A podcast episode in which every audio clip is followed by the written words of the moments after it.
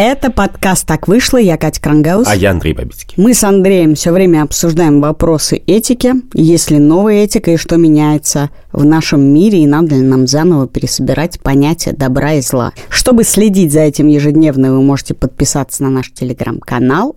А сегодня Андрей опять перескажет нам умную книжку. Наши слушатели очень полюбили эти выпуски, Андрей, видимо, потому что все стали умничать на вечеринках и по вечерам дома, приводя цитаты из книжек, которые ты прочел за нас. Партнер этого эпизода – международный образовательный проект для молодых музыкантов Levi's Music Project. Если вы уже музыкант или хотите стать музыкантом, но не знаете, с чего начать, этот проект для вас – Недавно стартовал уже третий сезон проекта в России. Здесь его менторы Монеточка, Крем-Сода и Обладает. Сезон проекта состоит из трех блоков. Первый блок уже прошел. Он был посвящен вдохновению и различным творческим подходам в написании музыки и текстов. Во втором блоке, в который вы можете еще попасть, рассказывают о том, как делать качественный звук и сводить его в домашних условиях. А третий блок начнется после праздников. Там вас научат развивать свою карьеру музыканта и работать с аудиторией. Если вы хотите стать участником проекта, подпишитесь на сообщество Levi's Music Project. Там публикуются все материалы проекта. Важно, что участие бесплатное, и доступ к материалам открыт в сообществе проекта в любое время. Присоединиться к проекту можно прямо сейчас по ссылке в описании эпизода. Не упустите свой музыкальный шанс. Что новенького ты что расскажешь новенького? нам сегодня? Сегодня я решил, что, я, честно говоря, мы не можем бесконечно жить, не погружаясь в культурные войны современности. Ты же знаешь про битву, в которой оказалась неожиданно для себя Джон Роулинг. Да, ужасная битва. Которую обвиняют в трансфобии, с которой э, не общаются, в частности, актеры, которые снимались в Гарри Поттере и сделали себе имя на Гарри Поттере. Все началось с того, что она прочла текст, я уже не помню в каком издании. Там была фраза «человек, который менструирует». И она пошутила, что человек, человек, который менструирует, человек, человек... А, женщина! У нас же было для этого слово. Да. И с тех пор, да, ее настоящая началась cancel culture, и даже теперь, когда э, будет шоу, значит, United э, к 20-летию Гарри Поттера, ее туда не позвали. Как будто бы не благодаря ей они вообще стали звездами. Джон Роулинг написала твит, а моя сегодняшняя героиня Катлин Сток, профессор философии в университете Сассекс до недавнего времени, написала на эту тему целую книжку, которая вышла в этом году, которая называется Material Girls – Why Reality Matters for Feminism – материальные девочки, почему реальность важна для феминизма. В которой она критикует сложившийся подход и сложившуюся политику и, главное, сложившуюся идеологию отношения к смене гендера или к... Я пока скажу так, потому что у нас еще будет 25 минут, чтобы поговорить о том, что это на самом деле значит. Книжку, которую, с одной стороны, все хвалят, с другой ругают, но это как бы книжка, которая собрала какие-то премии, которая выступает в данном случае на стороне Джон Роулинг. Причем она выступает на стороне Джон Роулинг радикальнее, чем Джон Роулинг, потому что Джон Роулинг просто представитель нас, благополучных цисгендерных белых людей. Ты знаешь, что я сейчас сделала выпуск истории русского секса про то, что вот есть мы, которые думают, что на самом деле мы у нас очень простой гендер, что мы хорошо понимаем. Но на самом деле, чтобы понять, какой у тебя гендер, ты должен себя деконструировать и заново ответить на все вопросы. Потому что, скорее всего, ты считаешь себя простым цисгендерным парнем, просто потому что ты По никогда привычке. не задавал себе такой вопрос По всерьез. привычке. Но сегодня ночью, читая книжку, я много задавал себе разные вопросы. И прежде чем начать про нее говорить, я скажу некоторые важные обстоятельства. Важное обстоятельство, как мне кажется, довольно важное, состоит в том, что Кэтлин Сток, который довольно уважаемый философ, она написала несколько важных монографий про fiction, про художественную литературу, ее смысл и философскую интерпретацию. И вот сейчас она написала книжку про гендер потому что она, кроме всего прочего, еще и феминистка и лесбиянка, и у нее есть своя ставка в этом споре. И после выхода книжки ее уже успели выпереть из университета. За книжку? Да. Ну, в результате выхода книжки ее стали преследовать по кампусу, орать на нее и показывать пальцем бесконечно, когда она попросила свой профсоюз, она же левый человек, она идет в профсоюз, значит, за нее вступиться как-то, то профсоюз вместо того, чтобы за нее вступиться, начал расследование трансфобии на кампусе. Трансфобом считается она. И она в результате ушла из университета Сассекс. Но к книжке это не имеет отношения, книжка в любом случае опубликована была до этого. О чем эта книжка? Книжка это буквально о том, существует ли биологический пол.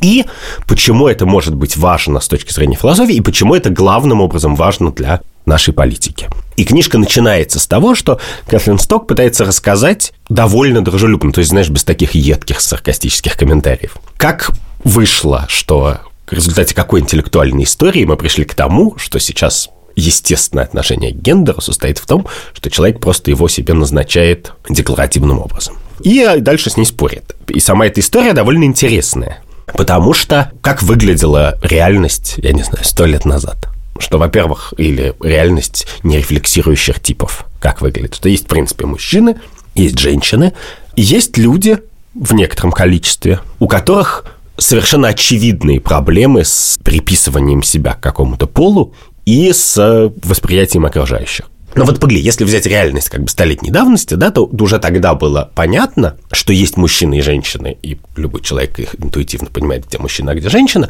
а есть люди, про которых повивальная бабка или там, я не знаю, врач или даже собственная мама не может сказать точно, какого он или она пола. Это интерсекс. Да, это то, что называется интерсекс, это люди, у которых, например, у них есть Y-хромосома, и в хромосомном смысле они мужчины.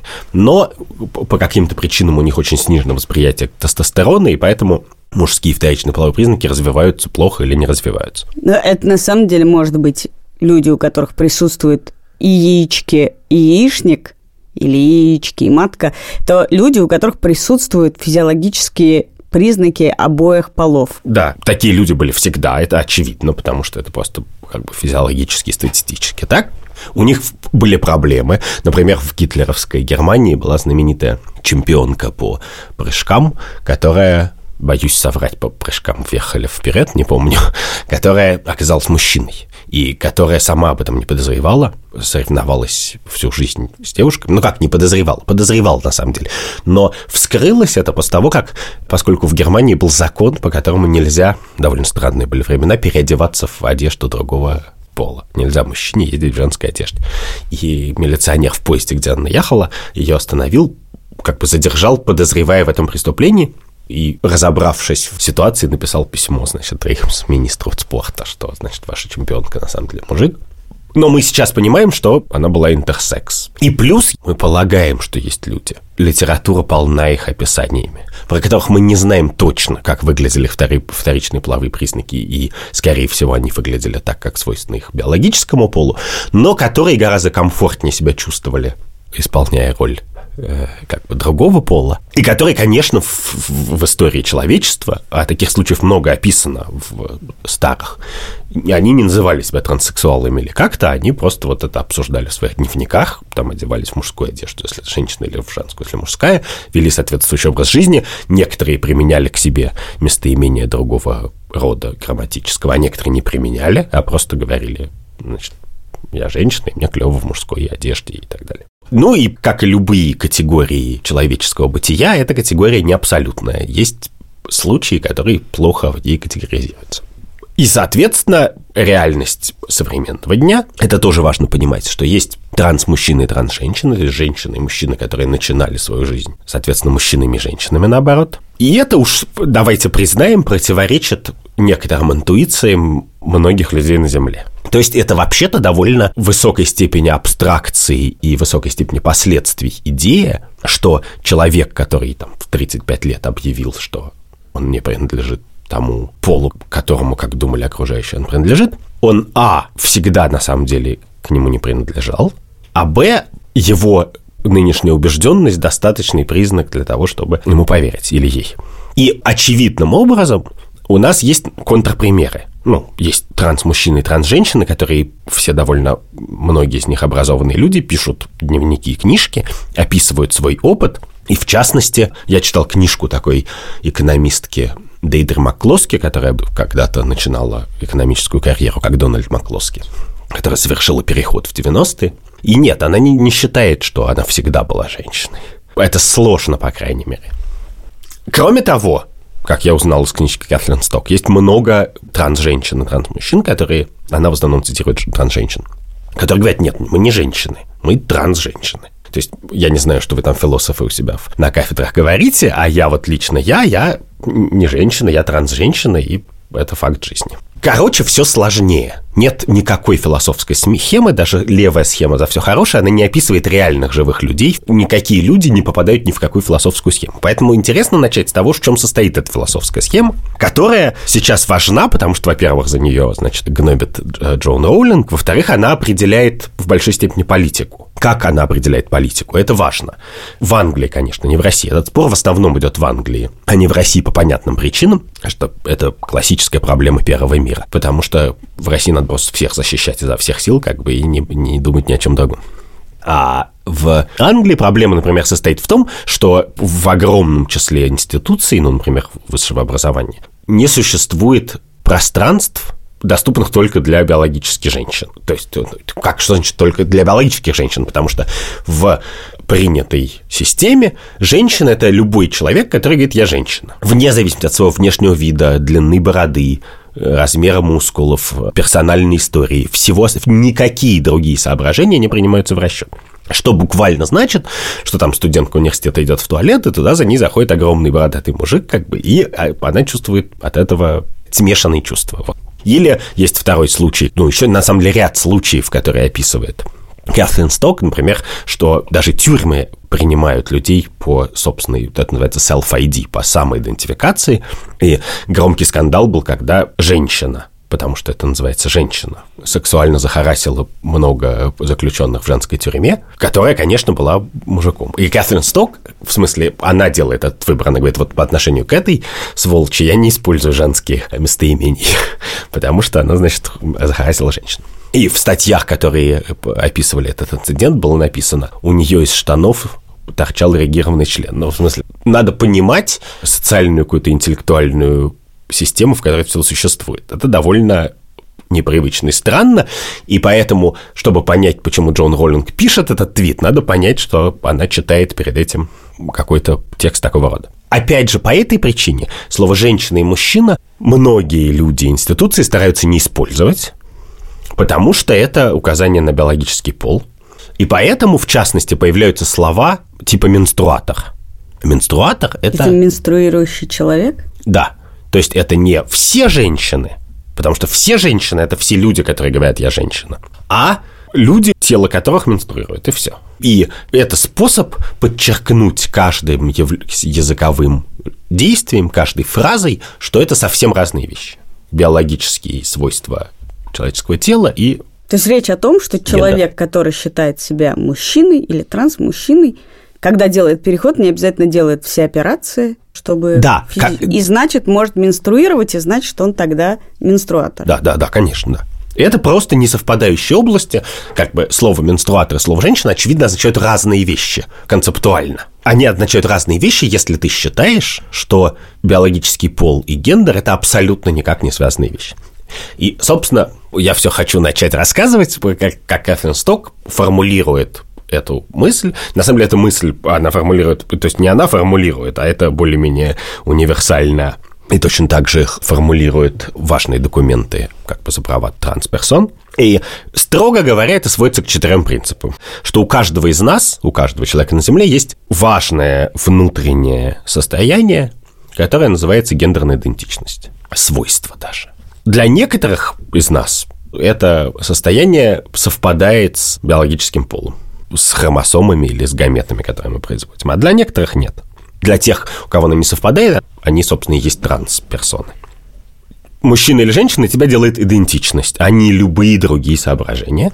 И существование трансперсон создает моральное обязательство для всех остальных людей признавать и законным образом защищать гендерную идентичность, а не биологический пол. Но в Англии, кстати, появился средний пол в паспортах. Да, но строго говоря, когда мы говорим в Англии появился, он в паспортах появился третий, а, в, конечно, в анкетах он появился 78-й. Но проблема обычно начинается не на анкетном уровне. А проблема начинается на уровне ну, общественных пространств, например, тюрем. Вот это вот классическая проблема. И одна из причин, почему Сток как бы сел писать эту книжку, и почему это вопрос большой э. То есть, в принципе, с точки зрения политики, есть две проблемы, которые касаются очень этой идеологии, от нее зависит. Это, во-первых, как мы производим публичные пространства, и могут ли они, значит, назначаться какому-то полулегендеру.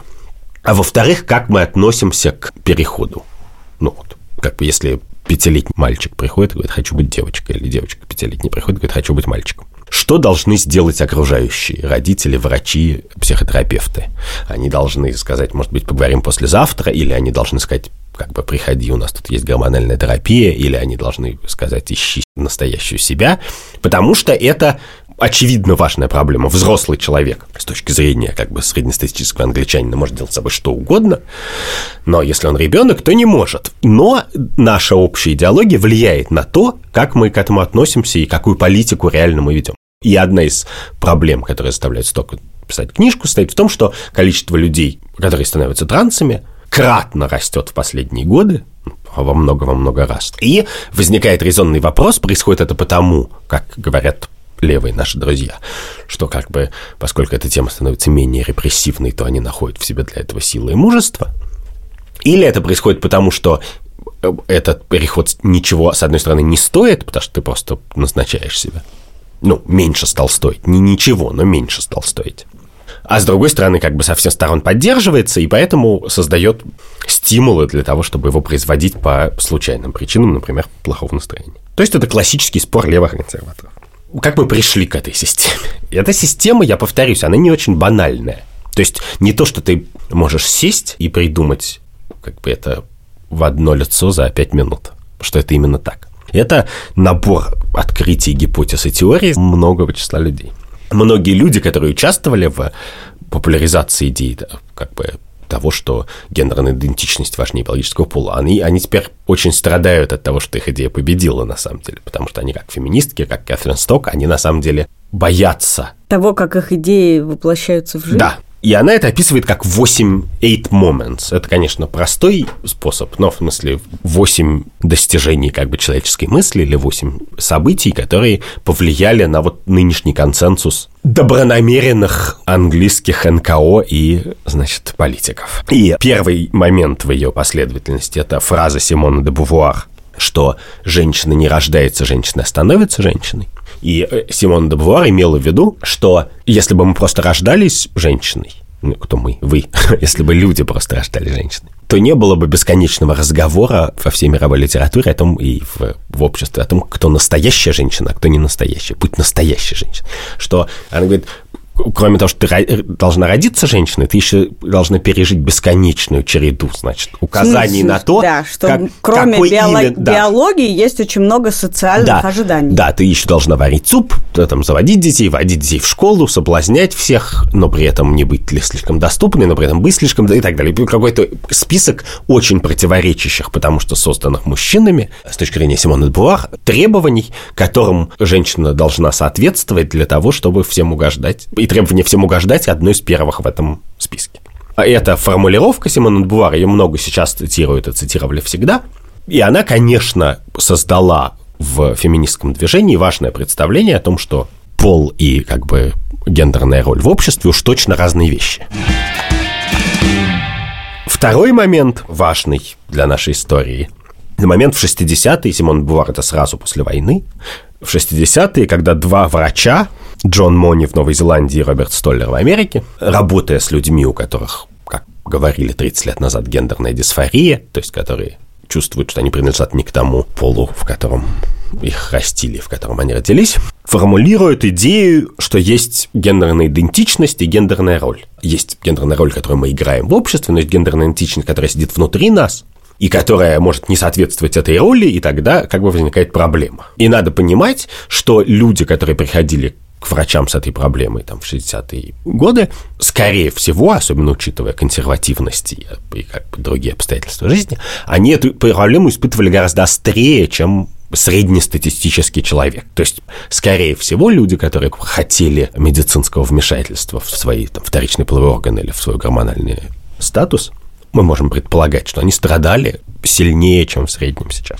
Третий момент, и вот откуда берется твоя цифра про 1,7%, связан с именем биолога и гендерного активиста Анны Фаусты Стерлинг, которая, опираясь на то, что существует не один, а пять, как она говорила, полов, то есть существует то, что мы бы назвали интерсекс-люди, она сформулировала идею, что пол – это континуум. Что важно, потому что именно если ты сейчас откроешь анкету какой-нибудь ну, например, в Фейсбуке, которая предлагает типа, выбрать гендерную идентичность, то там будет почти бесконечный список того, из чего можно выбирать, что довольно иронически выглядит на мой вкус, потому что если это континуум, то анкета не нужна. Тут открытый вопрос? Да, то ты пишешь 0 172 или 0,496. В тот момент, когда, если это континуум, то ты не можешь, на самом деле, выбирать из 100 гендерных ролей. Ну, то есть ты можешь, но это в любом случае категоризация, в любом случае загоняние себя в какие-то рамки. Потому что весь смысл континуума состоит в том, что ты не можешь себя... Поместить в рамки да. существующие. Да. Но эта идея, как мы видим вокруг, пустила корни. Очень важные. Ну, отчасти потому, что человек нуждается в идентичности. Ты нуждаешься в свободе, но ты нуждаешься в том, чтобы примкнуть к группе людей с сходной идентичностью. Ну да. Когда ты говоришь, что это континуум и не надо его определять, ты не только свободу даешь человеку, но и полную потерянность в этой свободе. Потому что человек хочет взаимодействовать с обществом, а значит, он хочет какую-то репрезентацию себя туда Конечно. Отправить, и для этого ему нужно слово. Конечно, да, но интересный вопрос, философски интересный, стоит в том, работает ли эта репрезентация, если она интуитивно не считывается. Если ты говоришь, что ты женщина, то это конфликтует с тем, как я тебя воспринимаю, потому что ты бородатый? Нет, я не об этом. Что если я говорю, что я там мужчина, ты это понимаешь, или женщина. Или если ты говоришь, что я бисексуал, или если ты говоришь, что я пансексуал. Но существует некоторый набор слов, которые мы все понимаем, и он ограничен. Невозможно рассчитывать, что все человечество будет понимать 800 а идентичностей. А ты знаешь, что такое ксеногендер? Нет. Ксеногендер – это когда ты отказываешься идентифицировать себя с человеком в принципе, а хочешь идентифицировать себя с растением или животным. Да, что очевидным образом не является гендером, а является... Что ты не считаешь, когда я тебе это скажу, короче. Нет, и главное, что, ну, в смысле, мы, наверное, проведем неплохую вечеринку, это обсуждая, но я начну этот спор заново, потому что я скажу, окей, про гендерную идентичность мы, может быть, договорились, но про видовую еще нет. Поэтому давай пиши 10 книжек про то, что видовая идентичность назначается сама собой, и когда ты меня убедишь и всех вокруг, то я признаю, что у тебя может быть ксеногендер. Потому что понятным образом, что рефлекс наш состоит в том, что вообще-то мы принимаем любую саморепрезентацию. Ну, человек может про себя примерно что угодно сказать, и ты вежливо покиваешь. Но важно это становится в тот момент, когда ты либо поддерживаешь хорошие личные отношения, ты хочешь всерьез понять, что это значит, и если это важная для человека вещь, то ты должен всерьез это понять. Или когда ты пишешь законы, ну или какие-то уставы университетов, неважно. И в этот момент легко сделать выпадающее меню на 70 пунктов, а сложно придумать правила для того, как и кто и что может делать, принадлежа каждому из этих 74 пунктов, понимаешь? Тут мы доходим до четвертого момента, который упоминает Кэтлин Сток. Это книжка Джудит Батлер «Problem with Gender» 90-го года. Это одна из, может быть, самая цитируемая книжка ever по департаменту Gender Studies, которая стояла на позиции, что ну, тут и я, как и Кэтлин Сток, немножко с аналитической точки зрения буду это рассказывать, а не с точки зрения самой Джудит Батлер. Она стояла на важной позиции, что, а, вся социальная реальность как бы конструированная, и язык – это способ конструирования реальности, и когда мы говорим какое-то слово, то мы не называем существующие предметы – ну, условно говоря, когда мы говорим мужчина и женщина, то мы не различаем уже до нас существующие категории, а мы создаем их заново. В частности, радикальный конструкционизм как бы предполагает, что когда мы говорим слово камень и трава, я не знаю, вода и песок, то мы тоже создаем эти категории, что их не существует как бы за пределами. То есть нет Эйдеса Платона? Нету, да хуже, нет, нету это гораздо более мощное. камня, а что мы ее придумали? Нет, просто нет камня.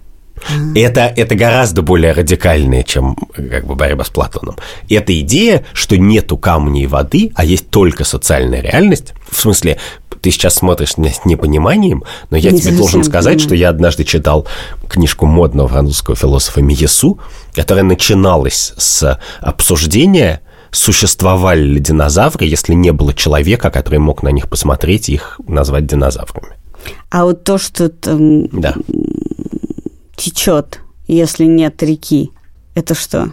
Ты просто не социальный конструктивист. Подожди, на самом деле, понятно, что для любого как бы и обы- обывателя, и ученого это невозможная позиция. Понятно, что предположительно конструкционизм имеет свои пределы. Существуют категории, которые существуют не потому, что человек их сделал этими категориями, а потому что они существовали до человека, и они как бы существовали объективно.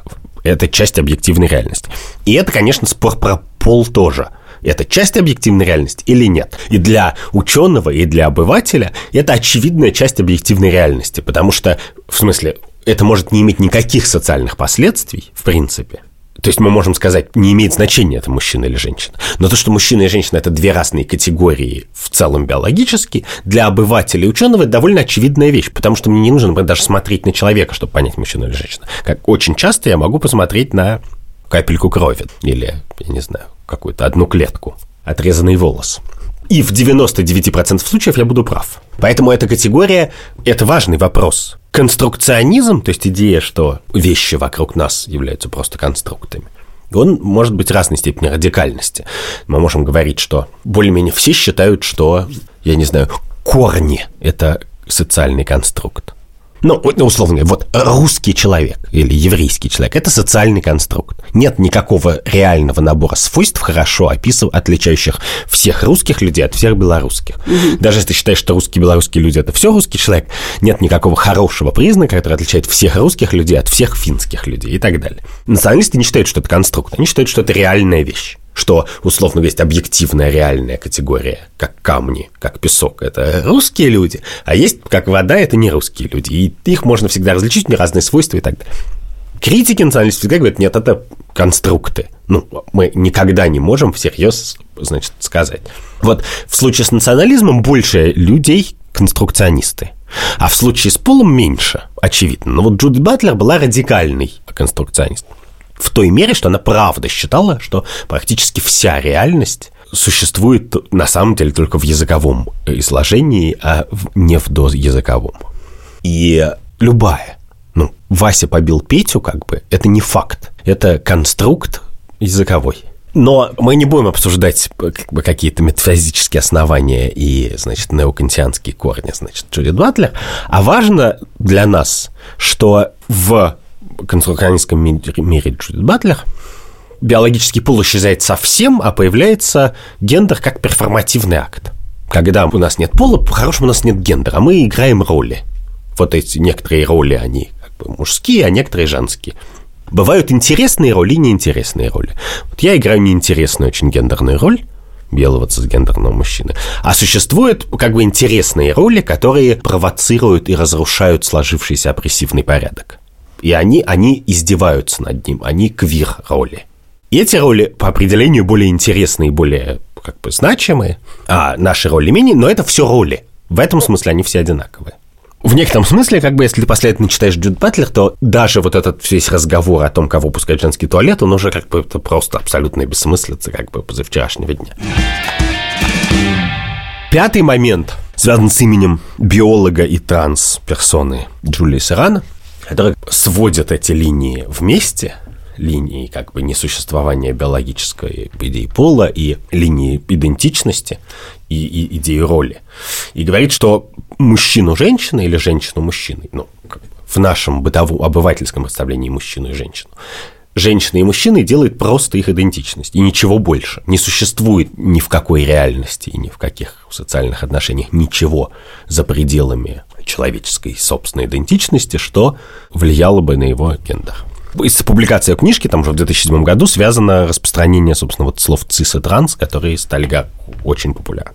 И примерно в то же время, в 2006 или 2007 году, появляется установочный документ прав трансперсон, он, он как бы прав людей относительных гендерных идентичностей, который называется Джокьякартские принципы.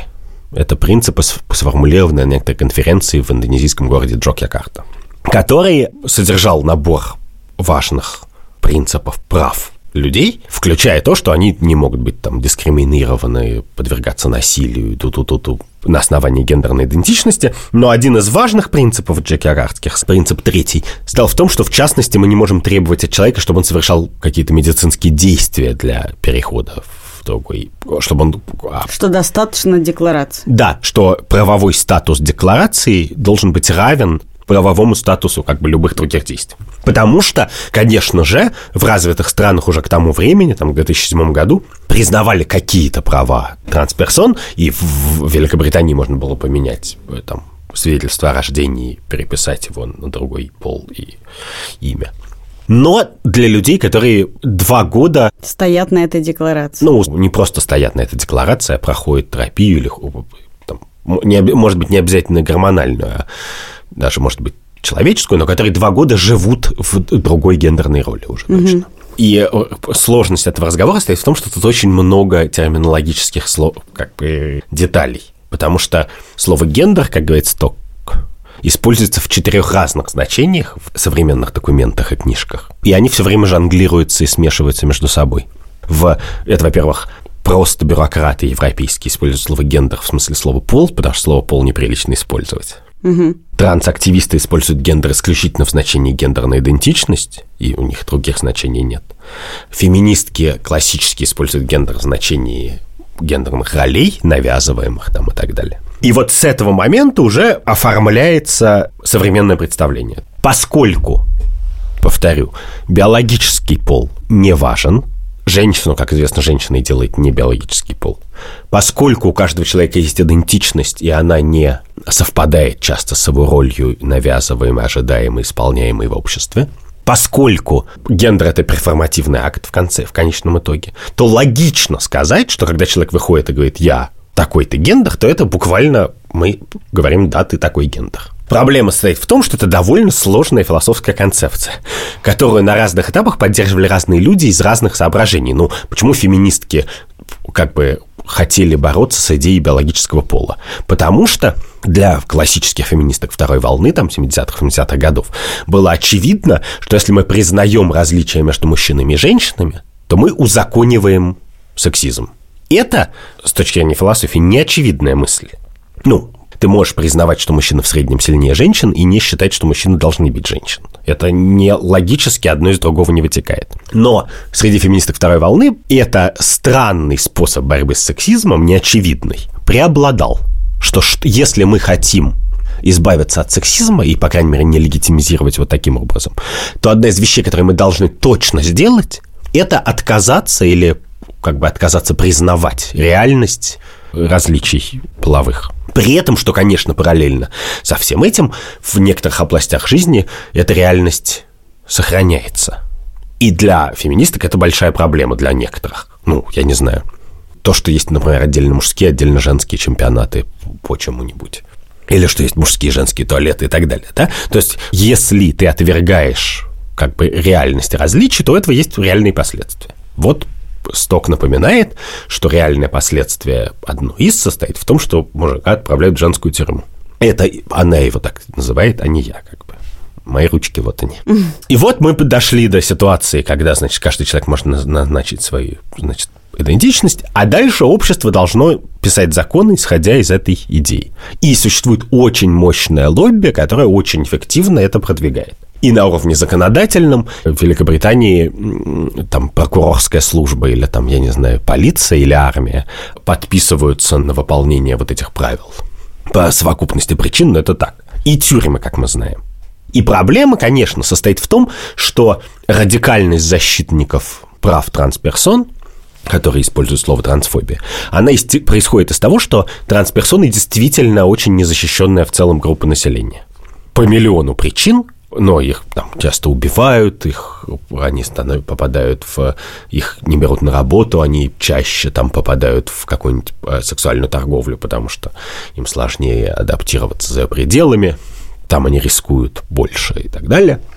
И в целом они как бы одна из самых незащищенных групп населения. Но проблема в том, вообще-то, что существуют и другие незащищенные группы населения. Например, женские заключенные в шотландской тюрьме, как бы, которые тоже не сказать, что супер-дупер защищенные.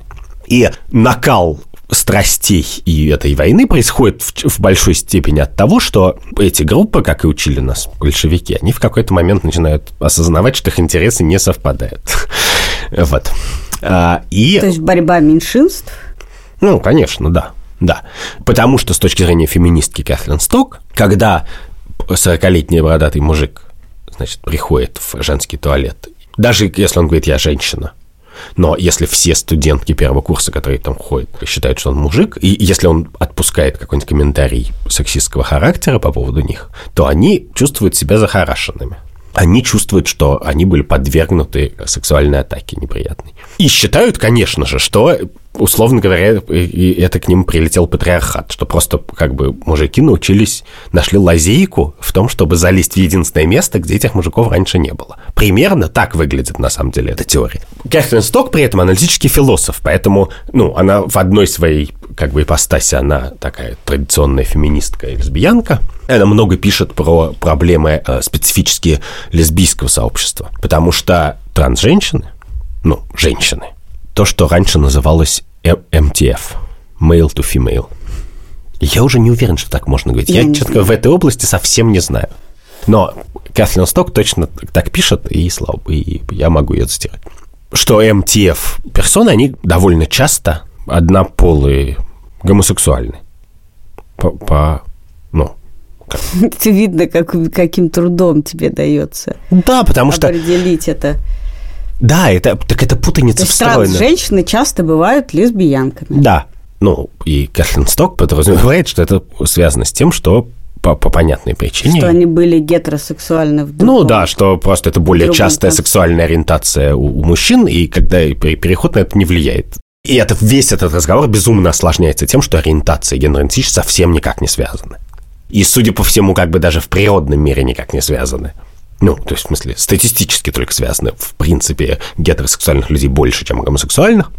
Кэтлин Сток иногда уходит в какие-то рассуждения по поводу того, что вообще хорошо, что гетеросексуальные люди тоже есть, потому что, значит, человечество не вымирает.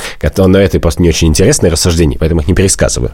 И вот МТФ персоны, которые лесбиянки, но которые поведенчески, по внешнему виду похожи на мужчин, и, как она уверяет, ведут себя гораздо более Агрессивно? Ну да. Они создают проблему для FTM или просто для молодых девушек, потому что они проникают в некоторое пространство, в котором в прошлой жизни от них можно было сбежать, а сейчас нельзя.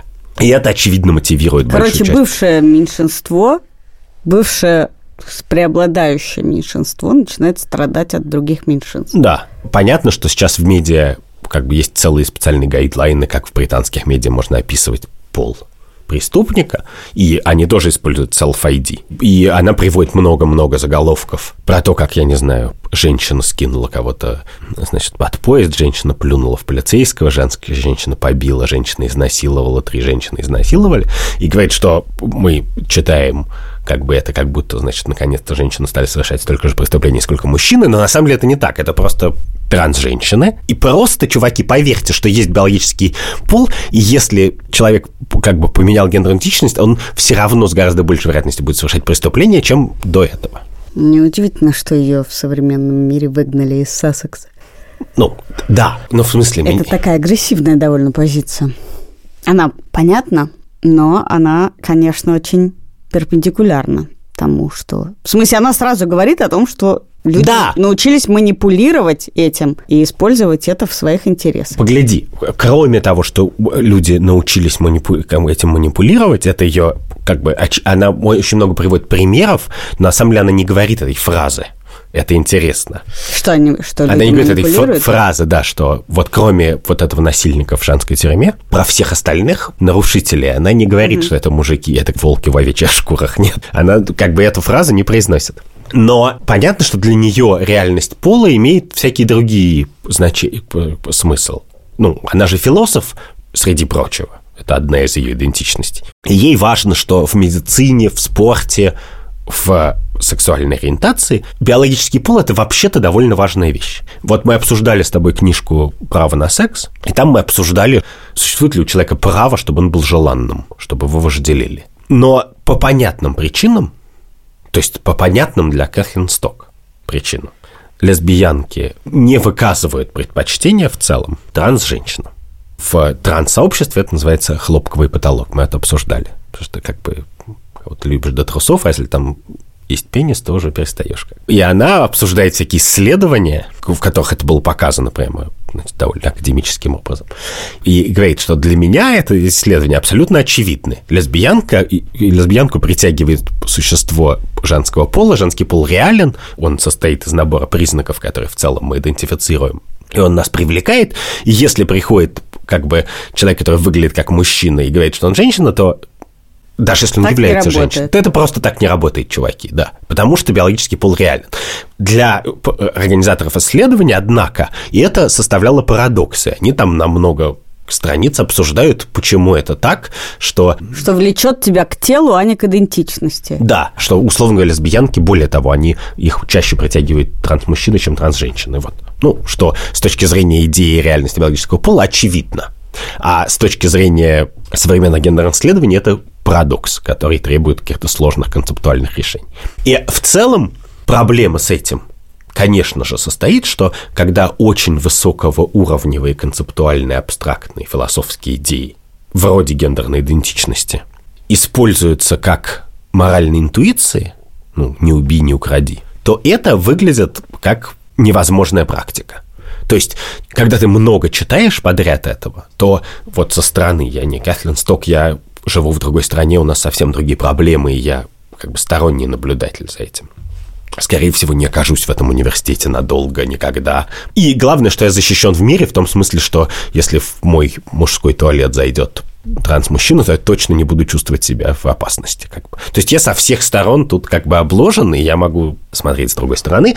Но когда я на это смотрю со стороны, то мне кажется следующее, что ты можешь кричать там пожар или убивают, когда кого-то убивают. А кричать кого-то убивают, когда кто-то, я не знаю, говорит секс, биологический пол реален, или произносит некоторую очень сложную философскую мысль, это выглядит как безумие. Всегда. Ты не можешь всерьез рассчитывать, что как бы на э, сотрудничество людей, если ты призываешь их вступиться не за какую-то глазами очевидную непосредственную несправедливость, а за философский принцип – философского принципа не существует, не может существовать. То есть нельзя называть философский принцип и вообще книжку Кэтлин Сток как угрозу и трансфобию. Ты про это? Да, философский принцип не может быть угрозой. Да, и в частности, когда в интервью Кэтлин Сток спрашивают, а, типа, ваши студенты считают, что они теперь не в безопасности из-за вашей книжки, то он говорит, знаете, философ, я слежу за такими вещами, и, э, и за различием между вымышленным и невымышленным. И нет, существование моей книжки не влияет на их безопасность. На их безопасность влияет миллион других важных вещей. Интересно, что ну, это такое явление общее, да, что к каким-то новым и острым проблемам становится нельзя задавать вопросы и нельзя думать о последствиях. Да, когда мы говорим о борьбе за права женщин, трансженщин, против насилия и так далее, и так далее, как только ты выносишь некоторый вопрос, сомнение или рассуждение о последствиях этой борьбы, ты оказываешься врагом. И это действительно происходит ну, во всем, что касается каких-то острых социальных проблем. Это сразу тебя делает врагом. Отчасти это так, отчасти, что меня задевает э, во всем этом, в современной левой мысли в целом. Это то, что Кэтлин Сток называет standpoint epistemology, не только она. Это идея марксистская. Все это абсолютно как бы набор марксистских теорий, конечно. Которая стоит в следующем, что подавляемый человек, ну, раб или крепостной, или рабочий на заводе, он автоматически может как бы оперировать двумя точками зрениями. И точкой зрения себя подавляемого, и, и с точкой зрения репрессора, подавителя, как бы э, душителя. Потому что своя точка зрения у него есть, а, а вторая точка зрения он должен понимать для выживания там, и так далее. А супрессор, как бы, душитель свобод, буржуа. Он не понимает точку зрения рабочего, он понимает только свою. И типа говорит, левые чуваки говорят, что ты, Андрюша Бабицкий, ты ни хера не можешь понять и ты не имеешь права нашу боль. высказывать... И поэтому по этим вопросам ты просто не можешь высказываться. Мы можем высказываться по твоим, а ты по нашим не можешь. Угу. Потому что у нас две точки зрения, а у тебя одна. Мы, у нас как бы богаче опыт. Проблемы с этим две. Одна состоит в том, что, к сожалению, у меня же тоже все-таки есть гендерная идентичность. И для меня, например, она небольшая проблема. Ну, в смысле, мне, ну, то есть, в смысле, кто-то скажет, что она большая проблема, просто не ходил к аналитику, но уж точно она, как бы, например, угрозу моей жизни там и э, не несет немедленной. Для Кэтлин Сток эта проблема больше, потому что, ну, там, лесбиянка, как, как бы, предыдущего поколения, там, через, наверное, через разное прошла, у нее есть разные знакомые, и в целом у нее больше проблем, связанных с тем, как люди воспринимают ее идентичность, например, и ее пол, если пол – это реальность. Но в целом проблема как бы этого дебата всего, этой войны культурной, состоит же не в том, что трансообщество говорит, что есть какой-то способ правильный говорить о нем, а оно состоит в том, что есть правильный способ говорить о нас, о, обо мне самом, который они понимают, а я не понимаю что я не могу быть участником этого спора. И даже как бы, если в каком-то философском смысле своем марксистском они правы, ну, может быть, я потому и не марксист, что я супер успешный человек. Я тут, тут я заплакал, но никто этого не видел. то, очевидно, я не готов на это согласиться. Ну, я не готов согласиться с людьми, которые приходят и говорят, чувак, теперь ты молчишь в тряпочку до конца жизни по всем вопросам. И поэтому просто из этого упорства, упрямства и гордости я, значит, хочу поучаствовать в этом разговоре тоже. И это, значит, первая проблема. А вторая проблема состоит в том, что в книжке Кэтлин Сток очень много цитат реальных трансактивистов и людей, переживших переход, и людей, не переживших переход, но сформулировавших свою гендерную идентичность иначе, чем на нее смотрели их родители.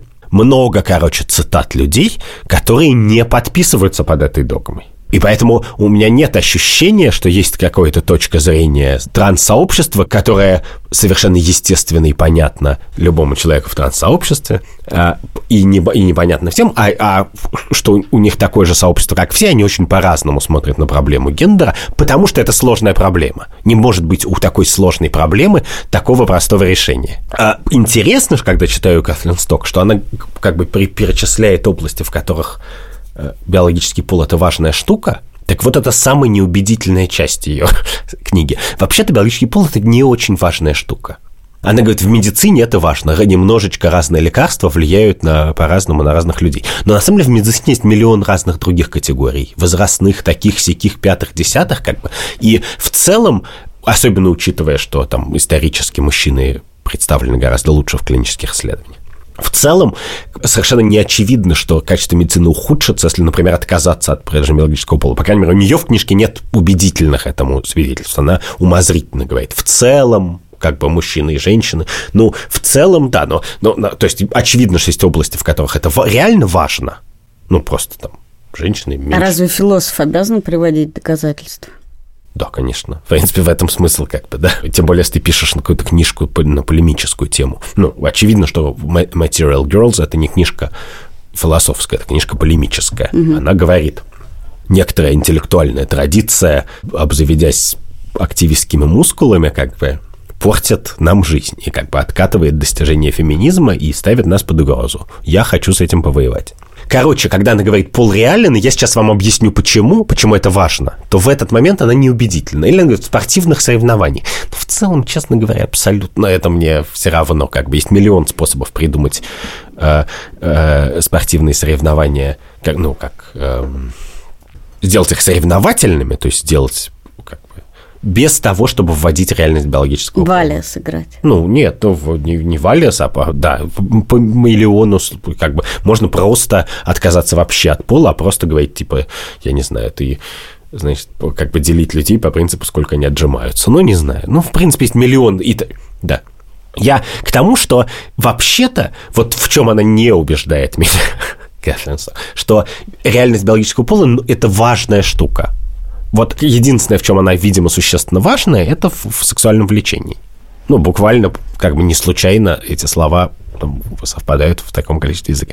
Ну, или, по крайней мере, мне это кажется важным, потому что у меня очень беспроблемная сексуальная ориентация. А может быть, для кого-то, ну, то есть мы знаем, что для кого-то это сложнее, но Кэтлин Сток действительно, вот тут она довольно убедительно показывает, что вообще-то это важно. И это позволяет делать. В медицине и в спорте она таких хороших аргументов не приводит. Поэтому проблема как бы с, с полом и гендером, ну, то есть у меня нет большой проблемы с, с тем, чтобы отменить биологический пол. Я не думаю, что у меня, а у мужика бородатого нет. Но для Кэтлин Сток это понятно, что это важно. Потому что ты не можешь же как бы говорить о том, о том, что есть сексизм, и что мужчины притесняют женщины, что бьют по морде, а не по паспорту. Знаешь такую фразу? Угу. И одновременно говорить, что каждый человек может выбрать, в какой группе он находится. Понимаешь?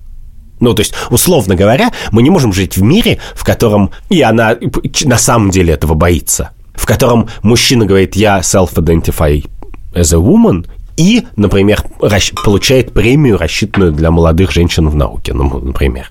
Понимаешь? Потому что он говорит, чуваки, мы специально как бы придумываем там affirmative action, позитивную какую-то дискриминацию, какие-то методы поддержки, не обязательно дискриминационные, а просто коллективные поддержки женщин, и если все это будет как бы сломано, потому что маленькая крохотная часть считает, что мы все должны поверить в сложную философскую идею для того, чтобы их защитить, а не защитить их какими-то более рациональными средствами, разговором, э, полисис, политикой, чем-то. В результате мы порушим довольно хрупкие достижения, которые касаются гораздо большего числа людей. Это был подкаст «Так вышло». Я Катя Крангаус. А я Андрей Бабицкий. Подписывайтесь на наш телеграм-канал с ежедневными этическими вопросами. Читайте текстовые версии выпуска на Яндекс Кью. Этот выпуск мы сделали вместе с редактором Андреем Борзенко. Продюсером Кириллом Сычевым. И звукорежиссером Ильдаром Фатаховым.